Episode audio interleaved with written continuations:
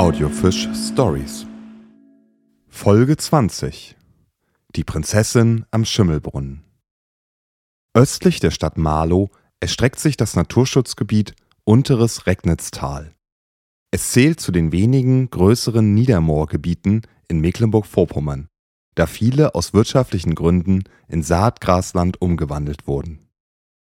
Innerhalb des Naturschutzgebietes trifft man auf eine gebirgsähnliche Landschaft mit dem Namen Ilsetal.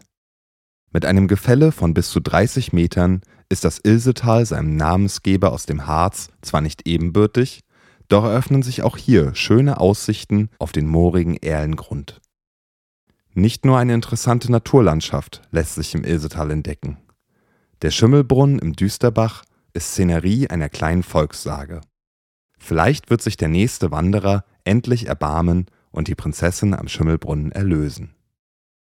Am Johannistag mittags von 12 bis 1 kommt die Prinzessin mit dem goldenen Kessel und geht zum Schimmelbrunnen, um Wasser zu schöpfen. Nur alle 100 Jahre kann die Prinzessin erlöst werden. Nach Ablauf der 100 Jahre war zufällig ein junger Mann auf dem Wockerberg und sah die Prinzessin. Die Prinzessin sprach ihn an und bat ihn, sie und das Schloss erlösen zu wollen. Er möchte am Johannistag um die Mittagszeit am Schimmelbrunnen sein. Sie wäre freilich von Schlangen und wilden Tieren umgeben. Dennoch sollte er den Mut haben, sie zu küssen.